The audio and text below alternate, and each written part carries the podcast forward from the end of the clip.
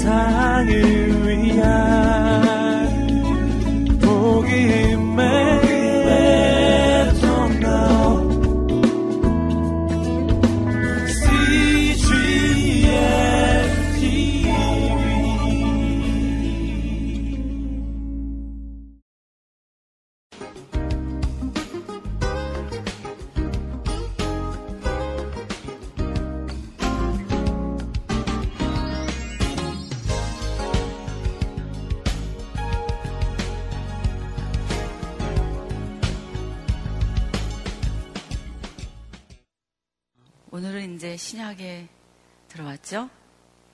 신구약 중간 시대를 마쳤고 신약에 들어왔습니다.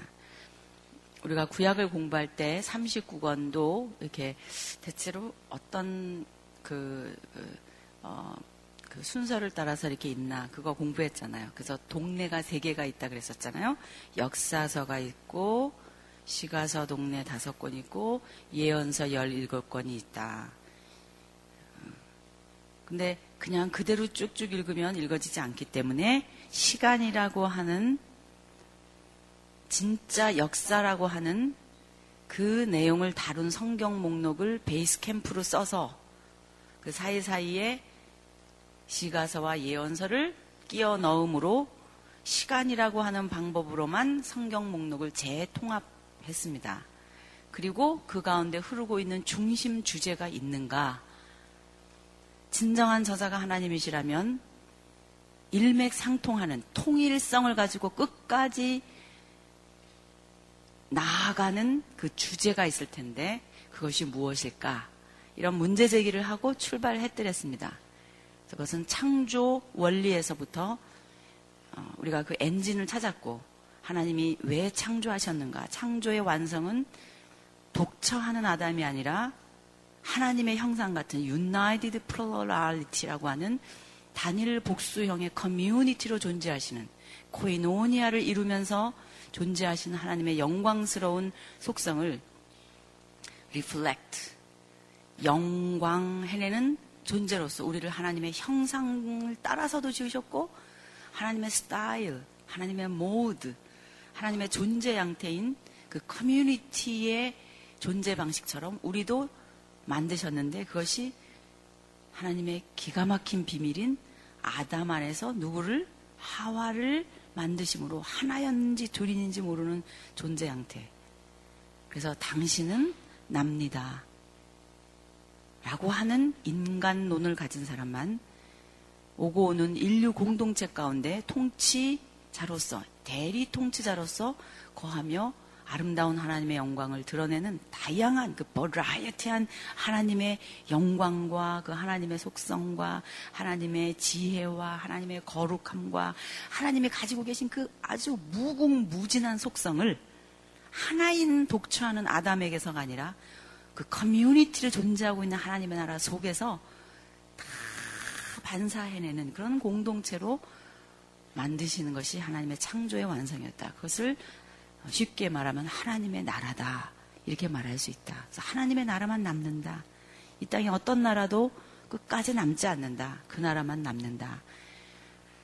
그러면서 이 땅의 유형국가 형태로 이스라엘이라고 하는 나라를 세우셔서 이 지구 속에서도 하나님이 왕이시라는 사실을 구체적인 하나의 나라 속에서 이루어내셨는데 그것이 아브라함의 나라이고 쭉 지금까지 흘러 내려와서 우리가 어, 신구약 중간에 그, 그 400년이라고 하는 그 시간까지 하나님의 나라는 어, 객관적으로 볼 때는 주권이 없는 나라로 어, 있지만은 그 가운데 하나님을 왕으로 인정하며 살아오고 있는 그 백성들이 유다라고 하는 이름으로 흘러 내려오고 있었고 그 흘러 내려오는 속에 여러 가지 예, 구체적인 정치적인 상황, 또 신학적인 상황, 또 환경적인 상황, 또 백성들의 삶의 상황 이런 것들이 이어져 왔다. 이제 그런 얘기를 했었습니다.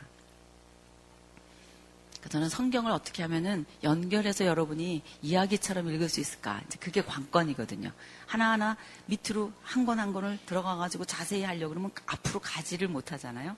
그러니까 가게 만드는데 필요한 자료들은 제가 조금이나마 자세히 해서 연결시키지만 하나하나 이게 무슨 책인지에 대해서는 여러분이 주석류나 단권으로 되어 있는 그런 것들 읽으면 얼마든지 자료가 풍성하기 때문에 읽을 수 있거든요. 연결만 시키면 아 이게 여기 들어가는 거구나. 그 자리를 찾아내서 읽을 수 있으니까 하나하나 자세한 거는 얼마든지 여러분이 나중에 또 공부할 수 있고 단권 공부를 통해서도 채울 수 있다 이 말이죠. 그러니까 이 틀만 알면 되잖아요. 그래서 자세하는 자세히는 못 하겠죠. 앞으로 자꾸 자꾸 나가야 되니까. 자, 그래서 이제 신약에 왔는데 어, 이제 신약에 왔을 때에 구약처럼 성경 목록이 몇 권이 있습니까? 27권이 있어요. 27권을 분류해 보면 우리 목록을 한번 가볼까요? 맨 앞에 마태, 마가, 누가, 요한복음, 사복음서가 있죠. 음, 사복음서는 어떤 내용을 기록한 것입니까? 예수님의 행적이에요. 예수 스토리예요.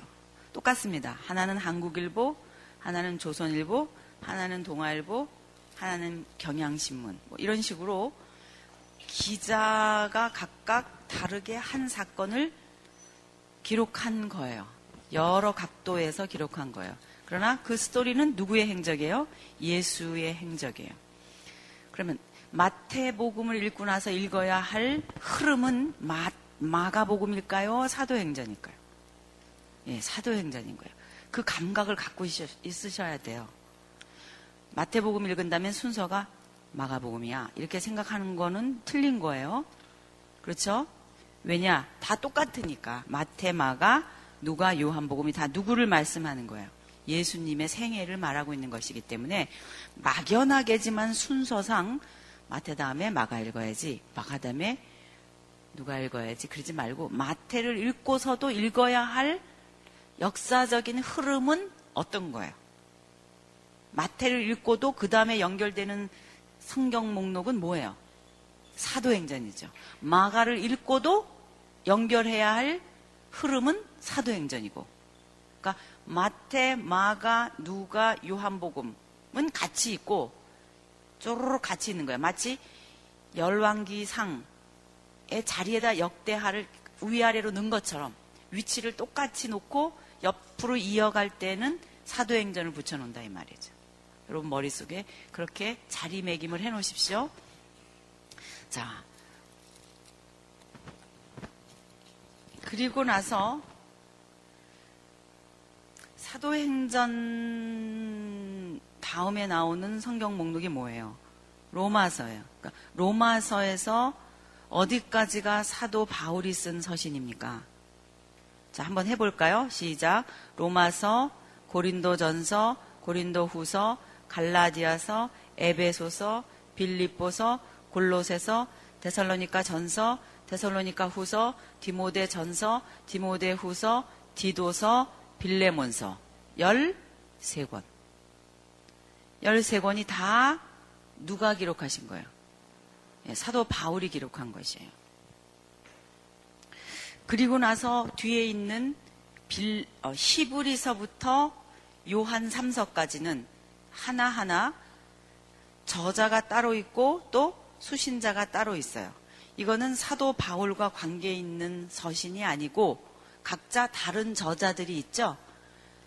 히브리서 저자는 누군지 미상입니다. 야고보서는요. 야고보가 쓴 거예요. 그럼 이 야고보는 예수님의 제자 야고보죠? 예수님의 동생 야고보예요. 예수님의 제자 중에 누구누구 있었어요? 아주 수제자 세 명 있었죠? 베드로, 요한, 야고보. 할 때 그 야고보가 쓴 것 같은 생각이 막연히 드는 분도 계시겠지만 이 야고보는 그 제자가 쓴 게 아니라 예수님의 육신의 동생. 그죠? 동생인 야고보가 쓴 거예요. 또 다른 예수님의 동생이 있죠. 누구예요? 유다. 맨 뒤에 보세요. 유다서. 여러분은 유다서 그러면 꼭 가룟 유다 생각이 나죠? 가룟 유다가 언제 이걸 써놓고 죽었나? 그러니까 우리가 굉장히 이 우리의 지식이라고 하는 것이 하나 입수한 정보 갖고 뭐든지 다 써먹으려고 그래서 그래요. 거기다 자꾸 클릭하는 거예요, 우리가. 하나 배운 거 있으면 그거 갖고 다 그걸로 해석하려고 그러는 거예요. 이 유다는 예수님의 동생 유다예요. 그러니까 성경 신약 27권 중에 예수님의 동생 두 분이 신약을 기록한 분이에요. 누구하고 누구예요? 야고보와 유다. 그렇죠? 그리고 나서 요한 1서, 2서, 3서, 그리고 요한계시록.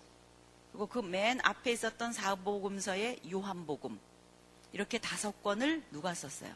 이거는 예수님의 제자, 사랑하는 제자 요한이, 사도 요한이 쓴 거죠. 그리고 베드로 전서와 베드로 후서는 누가 썼어요? 베드로가 쓴 거예요. 그러니까 사도 바울이 쓰신 디도서까지는 전부 13권이 사도 바울이 저자인 줄 알겠고 그 이후에는 이런 이런 개개인의 저자들이 있구나 이렇게 생각하면 되죠. 그럼 우리가 27권을 정, 정복할 때 우선 성경을 읽어갈 때 어떤 프레임을 잡아야 될까? 27권 중에 앞에 사복음서라고 하는 것이 있는데 이 사복음서를 우선 하나로 만들어야지 예수 행전이 꿰어지잖아요. 마태복음 따로, 마가복음 따로, 요한복음 따로 있잖아요.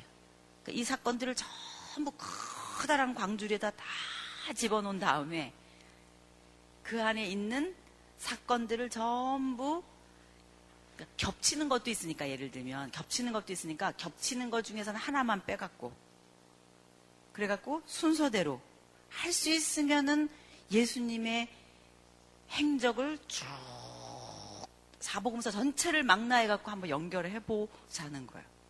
그래야 예수 스토리를 알거든요. 우리가 제일 모르는 게 뭐냐? 예수 스토리. 어떻게 어떤 시간적인 절차를 밟아서 3년이라고 하는 공생애를 지나가셨는지 잘 못 꿰죠. 춘향전 얘기하라 그러면 순서대로 이렇게 말할 수 있고 연속 방송국 얘기하라 그러면 순서대로 막 얘기할 수 있고 영화 얘기해보라 그러면 영화 주인공 처음부터 나타나는데 어쨌고 그 다음에 어떻게 됐고 무슨 사건이 났기 때문에 어떻게 됐고 그래서 이렇게 됐고 그 사건 때문에 이렇게 됐고 막 연결해갖고 얘기할 수 있어도 예수 사건을 처음부터 3년간의 그리고 사생애를 거쳐서 3년간의 공생애를 얘기해봐라. 그러면 이게 어떤 흐름을 갖고 가는지 우리 잘 알아요? 몰라요? 네, 잘 몰라요. 참 어렵습니다, 여기가. 그래서 할 수 있으면은 이거를 한번 정리해보자, 이번에. 그런 거예요. 그럼 이런 그림이 나오겠죠? 마태, 마가, 누가, 요한복음을 우선 하나로 만든, 만든 다음에 이 스토리에다가 그 다음에 이렇게 붙이는, 연결하는 내용은 뭐라는 거예요? 사도 행전. 그래야지 이 내용이 일로 흘러간단 말이죠. 그렇죠? 그 다음에 사도 바울의 13권의 서신서가 있잖아요. 13권의 서신서 중에서 10권은 이 안으로 들어가요. 다시 말하면 열왕기 하 속에 들어가는 12권의 예언서가 있었죠. 그 12권의 예언서는 따로따로 볼 게 아니라 그 시대 속에 집어넣어서 생각해 보자 그랬죠. 마치 그것처럼 사도행전이라고 하는 스토리 안에다가 사도 바울이 쓰신 10권의 서신서를 집어넣어야 돼요. 왜? 이 역사적인 상황에서 나온 뭐니까? 편지니까. 우리는 성경을 어떻게 읽는가? 사도행전 따로 읽고 서신서 로마서 따로, 고린도전서 따로, 고린도후서 따로, 갈라디아서 따로, 따로 따로 따로 따로 떼굴 떼굴 떼굴 떼굴 다닌다고요. 그러니까 이게 무슨 상황에서 어떻게 나온 얘기인지도 모르는 채 그냥 여기서 너희가 그럼 나보고 말하는 거나 보다. 이렇게 맨날 너희는 나니까. 그러니까 그러니까 1차 대상이 있고요. 그거를 읽고 우리가 적용해야 하는 우리 같은 2차 대상이 있다고요. 그러니까 우선 1차 대상, 그 환경 속에서 뭘, 어떤 내용이 어떻게 나타나는지를 알아야 2차 대상인 내가 적용이 되는 것이지 아무 의미도 모르는데 무조건 어느 상황인지도 모르고 어떤 사건인지도 모르면서 너희가 그럼 나보고 말하나 보다. 근데 아무리 읽을라 해도 이게 무슨 말인지 모르는 거예요. 서신서 읽기 어렵습니다. 특히 고린도 후서라든지 이런 것들 읽기 어렵고요. 왜 이런 서신서를 쓰게 됐는지를 알면 읽어질 문장들이 아닌 밤중에 홍두깨식으로 툭툭툭툭 튀어나오는 서신서의 문장들이 한두 개가 아니고 왜 그래요? 이, 이 context를 몰라서 그래요. 그 상황을 몰라서. 그걸 알려면 어떻게 해야 돼요? 우선 사도행전을 뚫어야 돼요. 사도행전의 선교 그 여행 경로를 아주 빠삭하게 알아야 돼요. 그런 다음에 그 상행에서 예를 들면 에베소에서 그 다음에 사도 바울이 마케도냐 지방으로 올라가려고 하는데 왜 올라가게 됐는지, 그러기 전에 사도 바울한테는 무슨 사건이 있었었는지, 디도에게 편지를 보내가지고 눈물로 써가지고 고린도께 보내가지고 그 편지가 되돌아오기를 기다리면서 사도 바울이 언제 언제나 만날까? 그러면서 마케도냐 지방으로 올라가다가 드로아에서 복음의 문이 활짝 열렸지만은 너무나 디도가 가져오는 소식이 중요했기 때문에 거기서 소식을 못 전하고 또 다시 마케도니아 지방으로 가가지고 거기서 드디어 도, 그 디도를 만나가지고 고린도 교회가 아, 이제는 사도 바울을 가짜 사다라고 생각하지 않는다고 그걸 알아가지고 너무 좋아가지고 쓴 편지가 고린도 후서 걸랑요. 고린도 후서를 딱 펼치는 순간 우리 마음 속에는 그 이제까지 여기까지 가득 차 있었던 그 문제가 해결되고 나서 가슴이 뻥 뚫리면서 너무 기뻐하는 가운데 와 이 편지를 써야지. 그렇지만 헌금은 걷어야 돼. 그러면서 생각하면서 쓰는 편지가 고린도 후서 걸랑요 그러니까 이런 구체적인 상황을 모르는 상태에서 읽으면요 너희가 얼마나 나의 나를 위하여 간절하며 나, 너희 마음이 얼마나 뭐하며 얼마나 뭐하며 얼마나 뭐하며 이런 거 나오면 이게 도대체 뭐야 도대체 이러는 거라고요 그러니까 상황을 알아야 되기 때문에 사도행전을 먼저 뚫고 그다음에 여기에 나오는 열 권의 서신서들을 이 사이사이다 다 자리 잡아서 집어넣어야 돼. 마치 예언서를 집어넣듯이. 그래서 통합해야 돼. 이것도 그게 우리가 해야 할 일이에요. 신약에서. 이거 큰 작업 하나 있고요. 이거 큰 작업 하나 있는 거예요. 그렇게 하고 나서 그 다음에 사도 바울의 편지 중에서 디모데 전서와 디도서와 디모데 후서 이 세 권은 사도행전 28장 상황 이후의 일이에요. 그러니까 28장 상황까지 나오는 게 10권이고 그 이후 28장 이후에 나타나는 사도 바울의 행적이 있다는 것을 어디서 알 수 있냐면 이, 이 서신서를 통해서 추적해내요. 우리는 사도행전 28장까지만 끝나면은 사도 바울이 돌아가셨다고 생각하거든요. 아직 안 돌아가셨어요. 안 돌아가시고 뭐 하셨는지를 말해주는 근거가 어디 있다고요? 디모데전서, 디도서, 디모데 후서라고 하는 세 목회자에게 보낸 편지 속에서 그 이후의 활동을 조금 맛볼 수 있다 이 말이에요. 그래서 이거부터 여러분 정리해 놓으세요. 자, 사도 바울의 13권의 서신 가운데 10권은 어디에 들어가요? 사도행전 28장 안에 들어가요. 그리고 나머지 세 권, 뭐뭐뭐뭐, 디모데 전서, 디도서, 디, 디모데 후서는 사도행전 28장 이후의 사도 바울의 행적이다라고 생각하십시오. 소위 이거를 뭐라고 말해요? 목회 서신. 그러니까 이거를 딱 목, 목회, 서신 이거는 아는데 시간과 역사의 흐름에는 잘 우리가 연결을 못 시킨다 이 말이에요. 옥중서신 이렇게 이런 이름들은 아는데 그게 어떤 상황에서 어떤 옥, 옥에서 쓰게 됐으며 쓰게 될 때 왜 이렇게 이런 순서로 쓰게 됐으며 이런 거는 우리 잘 모르거든요. 그래서 이번에 우리가 성경일도 학교에서 그거를 공부해 보도록 하겠습니다. 그리고 나면 13권이 지나고 나면 이 서신서를 여기다 연결시키고 나면 그 다음에 남는 게 우리가 얘기한 공동소신이라고 말하는 그런 서신들 있잖아요. 히브리서, 유다서, 요한 1, 2, 3서, 베드로전서, 베드로후서 이런 거, 요한계시 이런 거. 그러니까 그거는 뭐예요? 어떤 실제적인 히스토리하고 연관된 거예요? 아니면 그냥 한 권씩 딱딱 읽으면 돼요?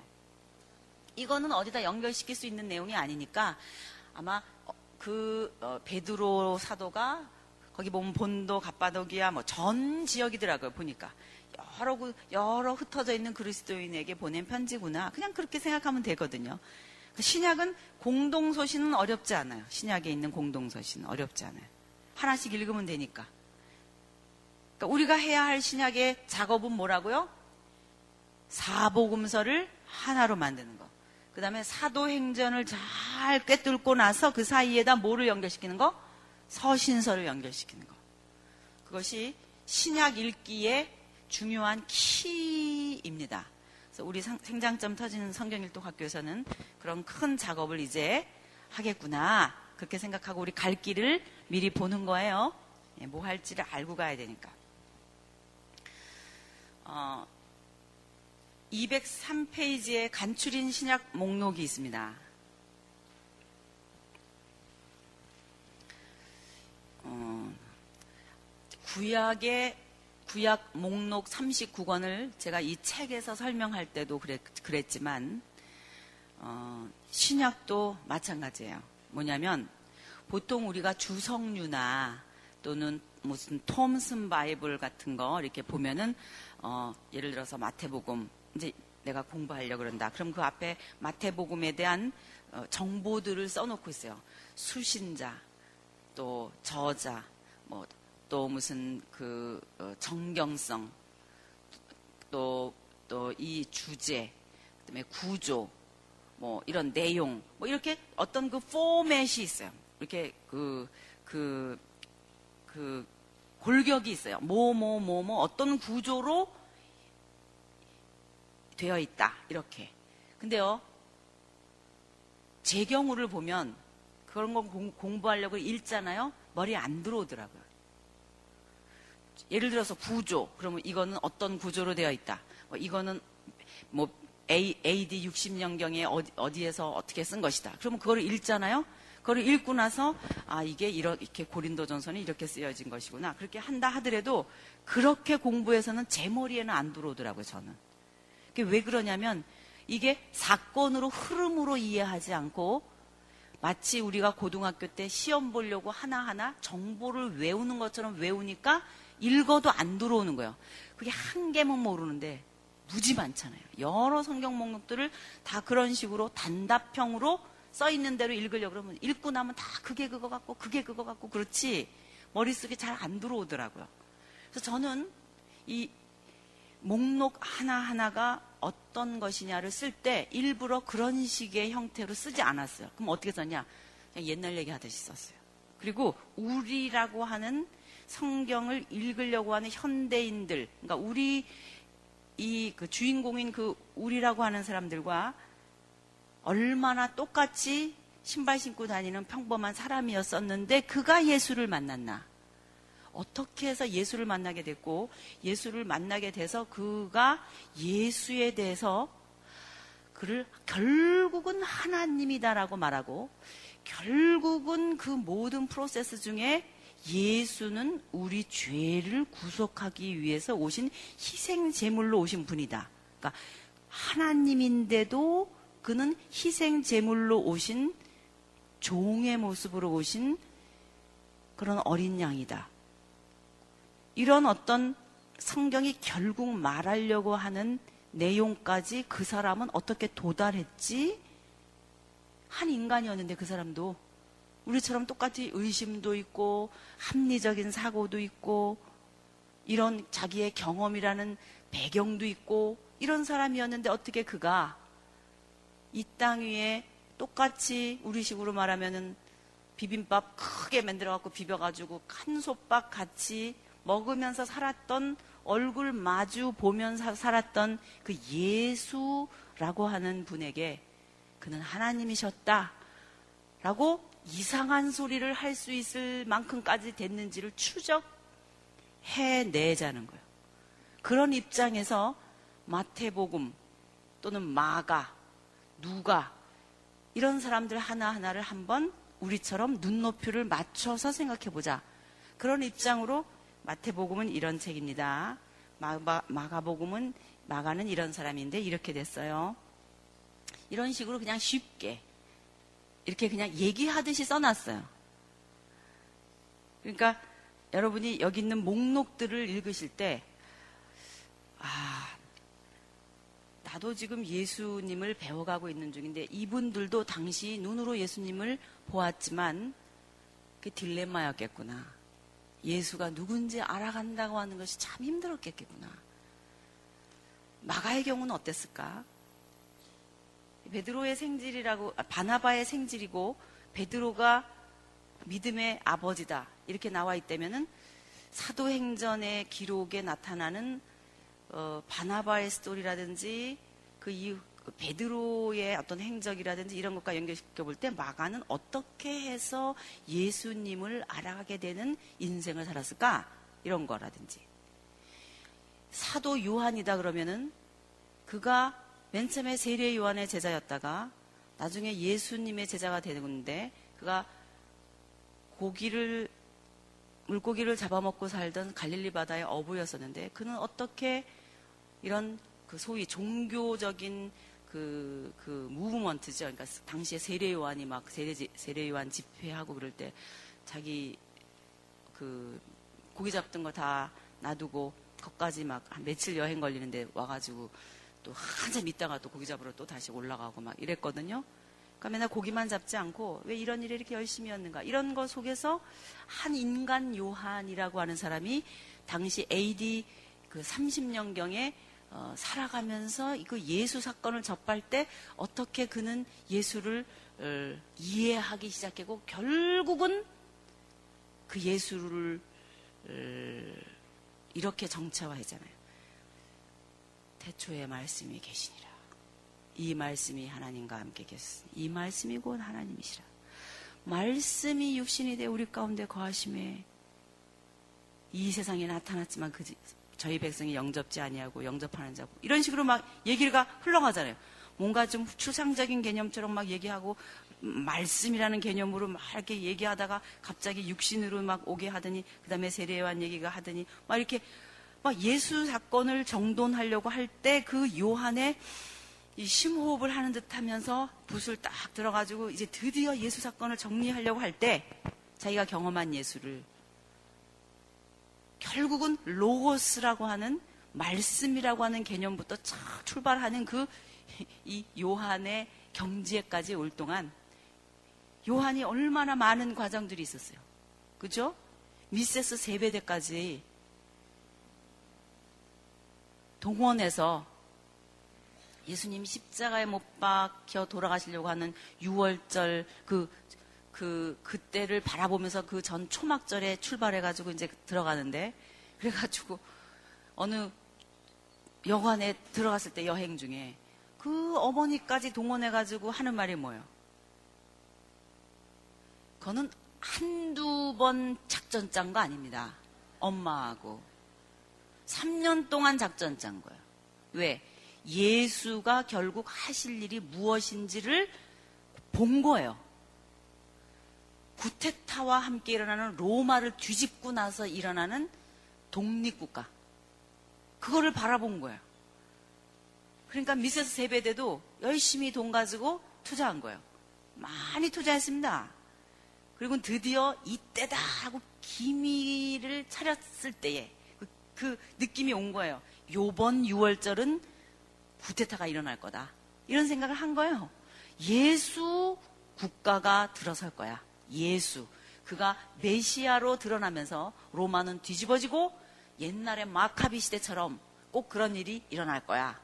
이런 생각을 했기 때문에 그 예루살렘으로 올라가는 행로에서 저가 예루살렘으로 올라가는 길에 어디선가 미세스 세배대랑 만나기로 다 작전을 짜가지고 그 밤에 들어가서 얘기한 거예요. 미세스 세배대 같은 경우는 예수님에게 이렇게 언제, 먼저 입을 떼잖아요. 선생님, 당신의 나라가 임하실 때에 우리 아들을 하나는 오른편에, 하나는 왼편에 앉게 해주십시오. 그래서 그렇게 얘기한 거거든요. 지금, 그, 지금 그거 하러 가시는 중이지 제가 알고 있죠. 이런 말이거든요. 그러니까 예수님께서 그 청탁에 대해서 대꾸를 누구에게 하시는 줄 알아요? 대꾸를 하시는데 질문으로 하셔요. 두 사람에게. 누구하고 누구에게? 야고보와 요한. 그 두 아들에게 이렇게 얘기하셔요. 뭐라고 얘기하셔요? 너희가 내가 마실 잔을 마실 수 있느냐? 내가 마시려고 하는 잔을 마실 수 있느냐? 그랬더니 이 두 사람이 뭐라고 말해요? 그러니까 이렇게 얘기해야 돼요, 사실은. 그 어머니가 두 아들을 하나는 오른편에 하나는 왼편에 앉게 해주십시오. 이렇게 말했을 때 사실 세 사람이 짜고 들어오지 않았으면 이렇게 말해야 돼요. 아니 어머니 그 얘기 하려고 지금 여기 들어오시자 그랬던 거였어요. 아, 예수님 죄송합니다. 저희 어머님 이렇게 좀 용서해 주세요. 어머니 어머니 나갔습니다. 나갔어 나갔어. 이렇게 해야지 맞죠? 맞죠? 근데 그렇게 하지 않고 이 청탁에 대해서 예수님이 두 제자를 바라보시면서 너희가 내가 마시려는 잔을 마실 수 있느냐? 이렇게 물어봤을 때 두 사람이 뭐라고 얘기했어요? yes! 드디어 때가 왔구나. 이렇게 얘기한 거예요. 그 말은 무슨 말이에요? 셋이가 똑같다는 거예요. 그럼 셋이만 똑같았느냐? 그것 때문에 화가 나가지고 울고락불고락 하면서 그랬던 사람이 누구였어요? 예수님의 제자들 그것 때문에 얼마나 와장창짱짱 한 거 아니에요. 교회로 말하면요 재직해 열려갖고요. 너 잘했어? 너 잘했어? 너 잘했어? 이런 거예요. 발언합니다. 막 이런 거예요. 조용히 잘 가는 것 같다가 그게 이슈가 된 거예요. 속에서 부글부글부글부글 한 거예요. 그 얘기 무슨 얘기예요? 예수님의 모든 제자들이 바로 이때가 그때구나. 그런 거예요. 그래서 싸운 거예요. 네가 크냐? 네가 크냐? 이건 네가 키 크냐? 내가 작으냐가 아니라 네가 잘났냐? 내가 잘났냐도 아니에요. 아주 구체적인 자리 싸움이에요.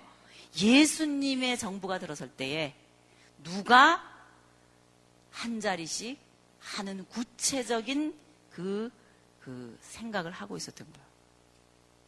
이런 제자들이 그랬었었는데 사도 요한 같은 경우 요한복음을 보니까 대초에 말씀이 계시니 어막 이러는 거야. 그리고 요한 1서, 2서, 3세 보니까 하나님은 사랑이시라. 그 요한 1, 2, 3세에 나타나는 사랑에 대한 데피니션을 보세요. 사랑에 대한 이 정의를 내는 걸 보세요. 얼마나 깊은 영성과 얼마나 깊은 기도 속에서 나온 정의들이에요. 그 하루 이틀에 됐겠어요? 요한을 그렇게 보라 이 말이에요. 요한복음 그러면 그런 모든 과정이 지나가고 나서 드디어 예수님의 행적을 정리했구나. 그런 생각을 하면서 요한복음을 한번 관조해 보라고요. 요한복음.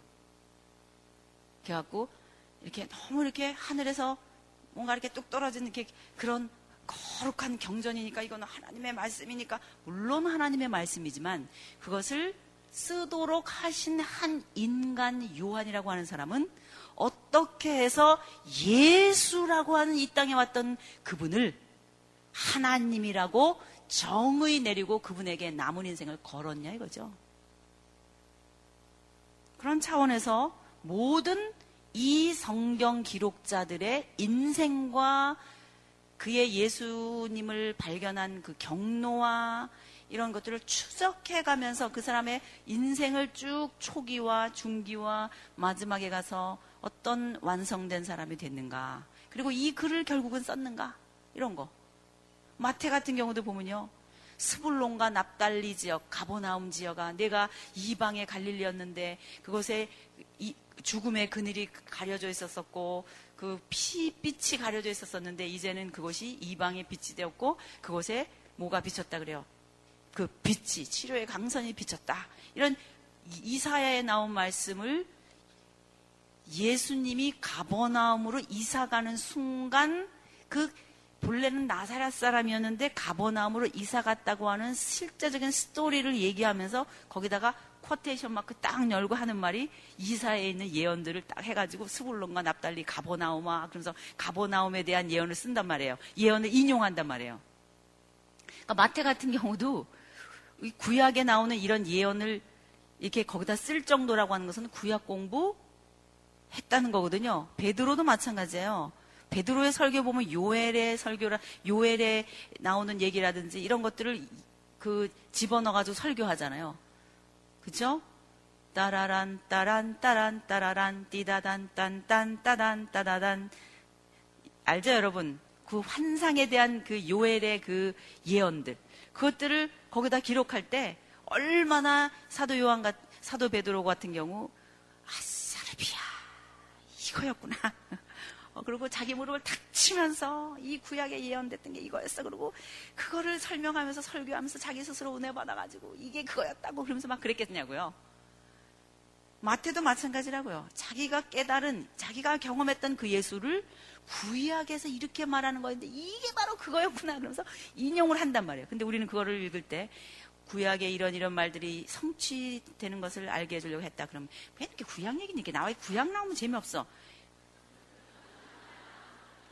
맨날 이루려 함이라. 뭐뭐 했던 말씀을 이루게 하려 하심이라.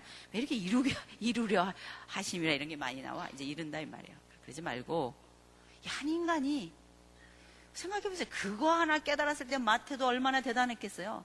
그리고 이 예수님의 기록을 족보 형식으로 기록해갖고 예수님이 얼마나 구약의 역사에 연결되어 있으며 구약 전체의 결론인가를 말해주고 있다는 걸 어떻게 표현할까 생각하다가 구약에 나타난 족보 형식으로 처리해야지. 그리고 족보들이 들어간다 이 말이에요. 왜 신약에도 족보들이 들어가는가? 예수님의 정통성을 얘기하기 위해서 그런 것들이라고요.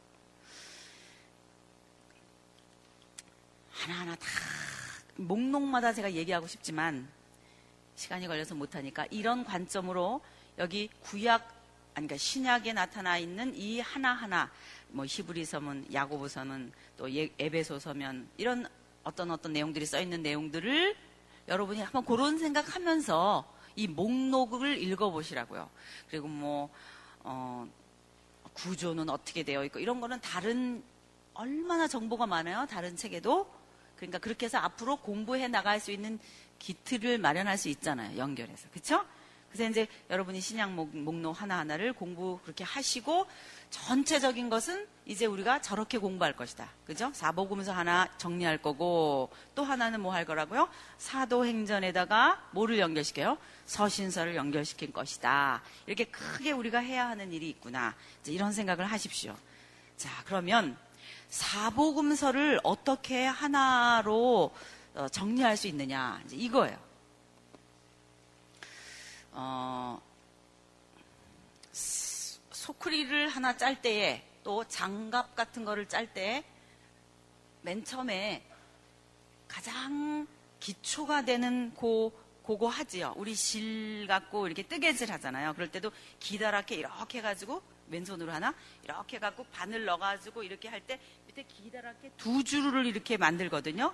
그래서 그 맨 처음에 기본이 되는 거를 만들려고 이렇게 동글동글동글동글 하게 한 다음에 거기서 막 시작하잖아요. 장갑 할 때 만들 때도 이렇게 모양 먼저 만들고 거기서 이제 막 이렇게 이어서 만들잖아요. 소쿠리 만들 때도 그렇죠. 소쿠리 만들 때도 대나무 가지고 만든다고 치면은 기다란 대나무 를 쭉쭉 쪼갠 다음에 그거를 이렇게 이렇게 연결해 가지고 맨 처음에 맨 밑에 이런 바닥을 이렇게 먼저 만들잖아요. 그리고 이렇게 그 다음에 이렇게 또 이쪽으로 하나 또 이쪽으로 하나 이렇게 한 다음에 그 다음에 그 맨 처음에 이 틀을 만들고 그렇죠? 그리고서는 그 사이사이에다가 또 이렇게 틀들을 만들고 그리고는 어떻게 해요? 이 사이를 들어갔다 나왔다, 또 들어갔다, 또 나왔다 하면서 이걸 꿰잖아요. 아래서부터 둥글둥글둥글둥글둥글둥글한 게 이렇게, 이렇게, 꿰잖아요. 이렇게 하면은 뭐가 만들어지는 거예요? 소쿠리가 만들어지잖아요. 처음에는 아무것도 아닌 것 같지만 이 틀이라는 거, 가로, 그러니까 이렇게 된 틀과 옆으로 되는 틀, 그러니까 C줄과 뭐라 그래요? 날줄이다. 가로와 세로다. 또는 X 좌표와 Y 좌표다. 수학적으로는 그렇게 어, 말할 수 있죠. 예수님의 행적을 어떻게 해서 우리가 잘 꿰 수 있을까? 이것도 틀이 있어야 된다는 거예요. 그럼 어떤 틀인가? 시간 개념과 공간 개념이다 이 말이에요. 그럼 시간 개념은 뭐냐? 이거 X 좌표겠죠. 공간 개념 뭐예요? Y 좌표겠죠. 그럼 시간 개념, 공간 개념이라고 하는 것은 뭘 말하는가? 뭔지는 모르지만 시간 개념이다 그랬을 때 이것이 예수님의 아침 10시다, 점심 때다, 저녁 때다, 새벽이다 라고 하는 시간의 개념을 말해주고 있는 용어는 아닐 거라는 생각이 들죠. 아무 생각도 안 나죠. 다시 말하면 예수님의 생애를 지금 정리하는데 틀을 쓰자는 거예요. 틀을. 그럼 틀을 쓸 때는 큰 덩어리겠어요? 쬐끄만 거예요. 큰 덩어리를 우선 먼저 잡아놔야 되지, 되지 않냐 이거예요. 그러니까 시간 개념에 있어서 큰 덩어리다 그랬을 때는 1시냐, 2시냐, 아침이냐, 점심이냐겠어요? 어떤 큰 단위겠어요? 1년 단위 이런 거겠어요? 1년 단위 그런 거겠잖아요. 그럼 예수님의 생애를 시간 단위에서 큰 단위로 말할 때 성경이 주는 정보로는 어떤 게 있겠어요? 아침, 점심, 저녁 이런 거겠어요? 절기겠죠. 절기 중에 어떤 거겠어요? 6월절인 거예요. 왜냐? 6월절이라고 하는 것은 1년에 몇 번 와요? 한 번 오잖아요. 그러니까 6월절이라는 것을 갖고 포석해 보자는 거예요. 그럼 예수님이 공생에 3년을 지났다고 한다면은 6월절을 몇 번 지나는 거예요? 3, 공생에 3년이니까. 세 번이에요? 네 번이에요? 네 번이겠죠? 만 3년이니까. 첫 번째 6월절 있겠죠? 6월절 1. 그 다음에 두 번째 6월절 있겠죠? 세 번째 6월절 있겠죠? 또 뭐예요? 네 번째 6월절 있겠죠? 그래서 만 1년, 2년, 뭐예요? 3년이 되는 거예요. 그러니까 예수님의 행적을 살펴보면 6월절이 몇 번 지난다고요? 네 번이 지나요. 그러니까 6월절 네 번 지나는 거를 우선 이렇게 자리 잡아 놓는다 이 말이에요. 바둑돌 놓듯이. 놓으면은 예수님의 그 사이사이에 행적들을 조금 집어넣을 수 있는 틀이 만들어진다 이 말이죠. 그럼 어떻게 그게 가능할까? 이제 우리 이거 해봅시다. 시간 지나면서. 그러니까 이거는 X좌표라고 말한다면 시간의 흐름을 큰 6월절로 구분을 한다면 그럼 공간 개념은 뭐냐 이거죠. 이게 시간 개념이라면 예수님이 어디서 활동하셨느냐라고 공간 개념의 큰 틀을 짜보자는 거예요. 그러면 이것도 마찬가지예요. 공간 개념 그랬을 때 예수님이 활동하신 장소가 베드로의 장모님의 집이었느냐, 배 위였느냐, 또는 바리새인의 집이었느냐, 사케오의 사케오를 만났던 곳이었느냐, 이런 조그마한 장소를 말하겠어요? 큰 영역을 말하겠어요? 큰 영역을 말하겠죠? 그 큰 영역이 뭐냐 하면은 하나는 갈릴리라고 하는 사역이냐, 하나는 유다, 예루살렘 지역 사역이냐, 이렇게 큰 두 공간으로 생각하라는 거예요. 다시 얘기할게요. 자, 신약 시대에 오면은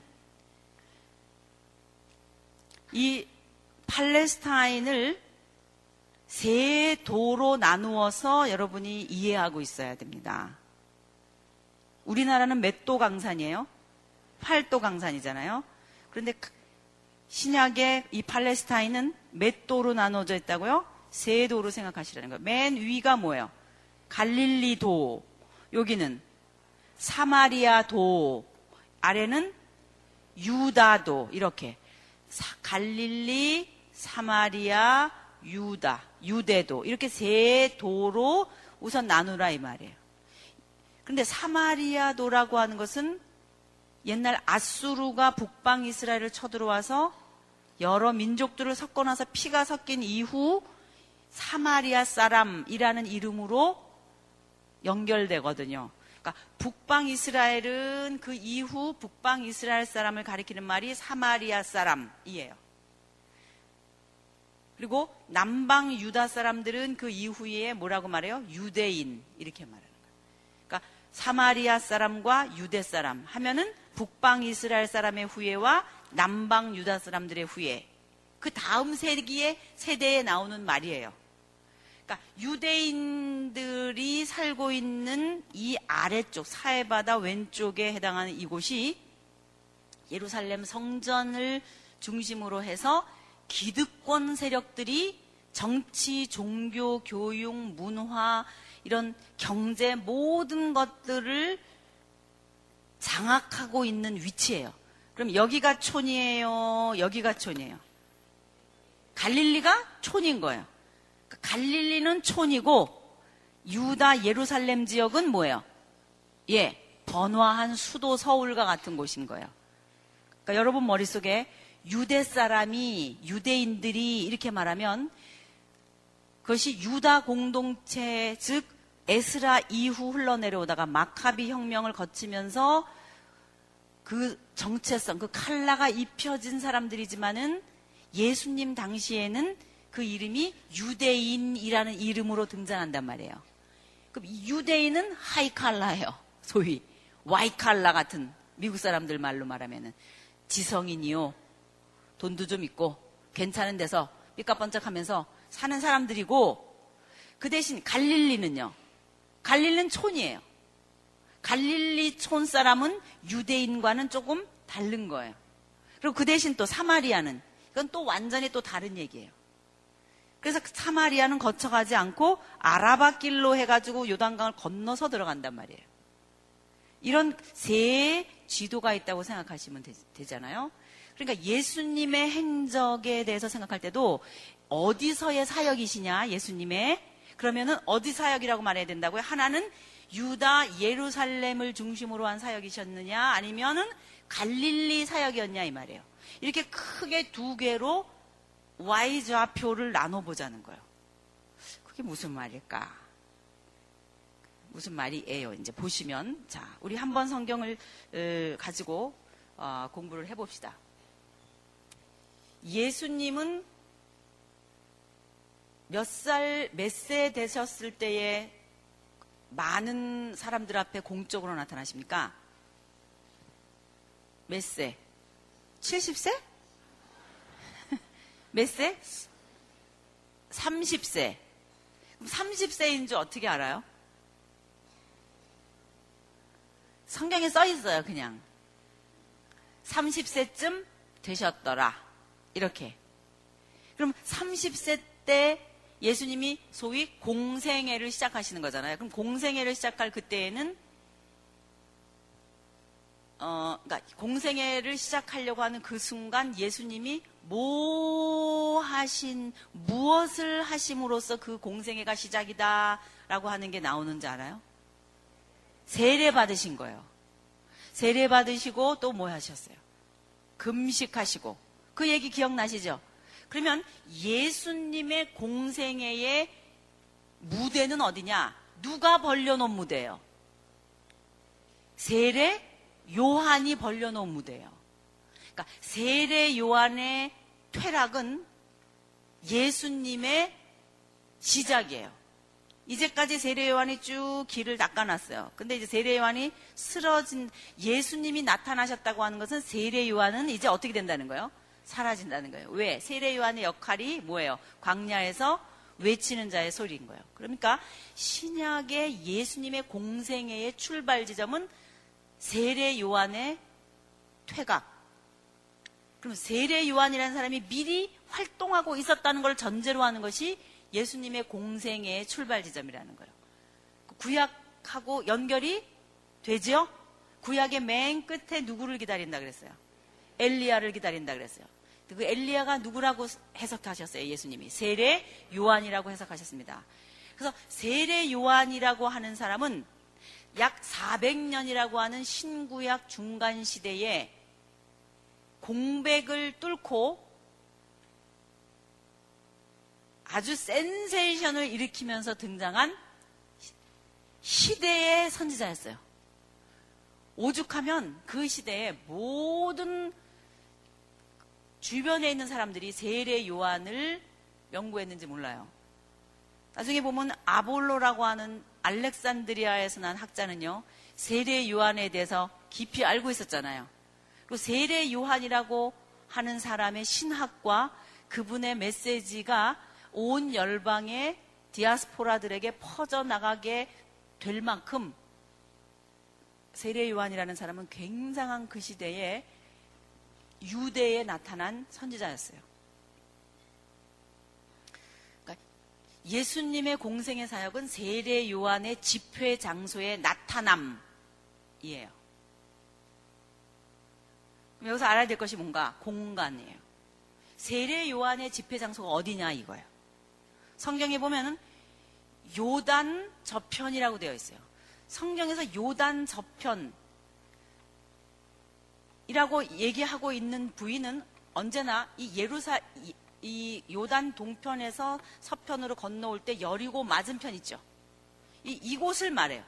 요단 이편 그러면 여리고 쪽을 말하고 요단 저편 그러면 여리고 맞은편 모압 평지 있었던 데 있죠. 거기를 말하는 거예요. 그리고 이곳은 행정구역상 당시 베레아 지방이라고 되어 있어요. 베레아라고 하는 이방 땅이에요. 로마 쪽에서 볼 때는 다른 행정구역이에요. 여기가 유대고, 여기가 사마리아고, 여기가 갈릴리고요. 여기가 뭐예요? 베레아예요. 베레아. 드라고닛이라고 하는 다른 이름들도 있고, 또 이쪽에 동쪽에 보면 이두 어, 여기는 뭐냐면 이두메라고 하는 그런 그 지역도 있고, 그러니까 그 여러 이런 다른 이스라엘 땅과 접속 그러니까 접경 지역이지만은 이방의 행정구역으로 되어 있는 부분들이 많이 있어요. 근데 바로 요단강 건너 이 지역에서 일어난 일이에요. 그러니까 이것은 유다 지역에 속하는 땅이에요. 유다 지역 에어리아예요. 유다에서 지역의 활동이에요. 그러니까 세례 요한은 유다 예루살렘 지역에서의 활동을 한 사람이에요. 여기 사해 쪽에 있는 이런 그 어, 광야라든가 유대 광야라든가 에센 공동체가 있었던 그런 어, 낙, 약대 낙타 털옷을 입고 석청을 먹고 이런 것을 다 뭘 말하냐면은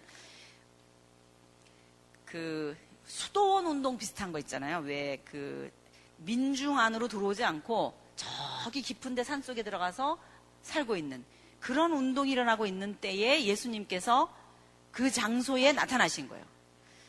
그러니까 세례 요한은 하나님과 더불어 깊은 교제를 나누다가 구약을 연구하다가 자기의 사명은 어, 누군지는 모르지만은 백성을 구원할 메시아를 예비하는 역할이라는 걸 알아요. 그리고 그분이 어떤 분인지 자기가 세례 줄 때에 비둘기 형상으로 그 머리에 무엇인가 보일 때에 그분이 바로 그분이라고 하는 사실을 기도 속에 봤습니다. 그래서 그거 하나 바라보면서 그 사역을 감당하고 있었던 사람이거든요. 그러니까 사도 아니 이 세례 요한의 장소에 반드시 누가 나타나야만 되는 거예요. 예수님이 나타나셔야만 되는 거예요. 그래서 예수님의 공생의 사역은 갈릴리라고 하는 당신이 사시던 나사렛 지방에서 세례 요한의 집회 장소가 일어나고 있었던 유다 지역으로 장거리 이동하는 것부터 출발이다 이 말이에요. 예수님은 장거리 여행 준비를 하시는 거예요. 그게 공생의 시작점이라는 거예요. 어느 날 보따리를 싸서 적어도 얼마 동안 걸릴 거를 생각하고 여행하셨을까요? 광야에서 세례받고 멸마 동안 금식기도 하십니까? 40일 금식하십니다. 그러면은 오구 가구 거리 있고요. 그 다음에 금식하는 40일 있고요. 그 다음에 또 세례 받으시는 날짜 뭐 이런 거 있고요. 이런 거 다 합치면 아무리 적어도 한 50일은 안 되겠어요? 아무리 적게 잡아도. 그렇죠? 그럼 예수님의 공생의 사역의 출발 지점은 약 50일 정도의 여행을 앞두고 보따리 싸는 것부터 시작해요. 어디로 가시는 거예요? 세례 요한의 집회 장사가 있는 곳으로의 여행이에요. 장거리 여행입니다. 그리고 나서 이제 예수님은 빰빰빰빰 하고 세, 그, 그 공생회가 열린다 이 말이에요. 공생애라고 하는 그 일이 세례 요한의 집회 장소에서 일어났다면 그 얘기가 써 있는 거는 마태복음에도 있고요. 마가복음에도 있고요. 누가복음에도 있고요. 요한복음에도 있어요. 예수님이 세례 받는 거, 광야의 얘기. 다 공통적으로 예수님의 세례와 예수님의 그 40일 금식 기도에 대해서 얘기하고 있어요. 즉, 그 금식 기도와 세례 요한이, 아니, 세례 받는 것이 공생애의 뭐다? 스타팅 포인트다는 거예요. 딱 스타트한 곳이 여기다! 이렇게 말해주고 있다는 거예요. 아, 예수님의 공생애는 거기서부터 시작이구나. 머릿속으로 이해하시겠죠? 그러면 그 공생애가 공생애 사역이 일어나는 이 세례 요한의 집회 장소에 갔었을 때 일어난 일을 자세하게 말해주고 있는 데가 어디냐? 요한복음이에요.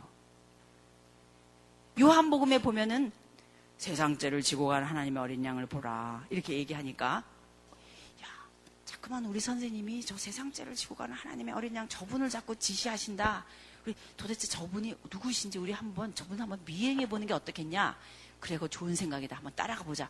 그리고 두 사람이 예수님을 미행하는 장면이 나와요. 근데 예수님이요. 앞으로 이렇게 이렇게, 걸어가시는데 뒤에서 두 사람이 이렇게 따라가요. 그런데 가다가 예수님이 뒤를 휙 돌아보시는 거예요. 그러면서 하시는 말씀이 무엇을 구하느뇨. 성경에 이렇게 써 있어요. 그렇지만 사실은 그게 그게 아니라 우리 고등학교 아이들이 총국 한다면은 왜 따라와? 이거예요. 그렇지 않아요? 가고 계시는데 뒤에서 두 사람이 따라오는데 누가 아시는 거예요? 예수님이 아시는 거예요. 지금 여기 사람이 굉장히 많아요. 막 세례 요한에 막 센세이션을 이렇게 사람들이 막 별 사람들이 다 와서 지금 막 그냥 집회가 일어나고 있는데 뒤에서 그냥 그 사람들 팀에 있지만 가는데 어 뒤를 확 돌아보시는 거예요. 그걸 아시고 그때 이 두 사람이 엉겁결에 당황해서 하는 말이 뭐예요? 어 저기 어, 어, 디 머물고 계십니까? 이렇게 말하는 거예요. 그 말은 무슨 말이냐면은 주여 어디 계시오니까 이런 말로 돼 있어요 성경에. 그때 예수님이 하신 말씀이 뭐예요? 와 보라 그랬어요. 그럼 그 와 보라는 우리가 수련회 할 때 쫙 포스터에 붙이죠. 와 보라 와서 은혜를 받아라 이런 거예요. 아니면 내가 어느 호텔에 묵는지 와 보라는 거예요. 어느 호텔에 묵고 있는지 와보라요. 왜? 지금 여기는 뭐예요? 완전히 여관, 식당, 막 이런 걸로 막 국세통이 되어 있는 장소거든요. 위에 갈릴리가 아닙니다. 지금 이 아래쪽에 완전히 세례요한의 집회 장소가 일어나가지고 여기 막 북적북적 하고 있는 곳이에요. 어디에 계시오니까? 어디 묵고 계십니까? 그때 와 보라. 내가 있는 장소로 와 보라. 그래서 간 거예요. 그래서 그때 거기서 대화한 두 사람이 누구예요? 안드레와 성경에 다른 제자라고 나와 있는 그 사랑하는 제자 사도 요한을 말하는 거예요.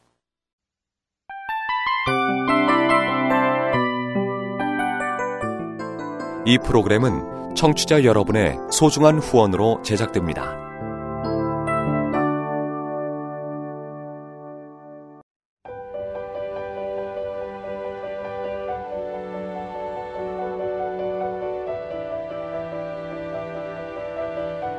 세상에는 수많은 교회들이 있지만 더 깊이 있는 말씀 강해를 찾기 위해 크기로만 교회를 선정하지 않습니다. 보다 좋은 영적 콘텐츠를 더 많이 나누기 위해 방송비를 받지 않습니다. 1년 365일 복음만 전하고 싶어서 우리는 광고를 하지 않습니다. 온누리의 복음을 땅끝까지 CGN TV와 함께 땅끝 성교사가 되주세요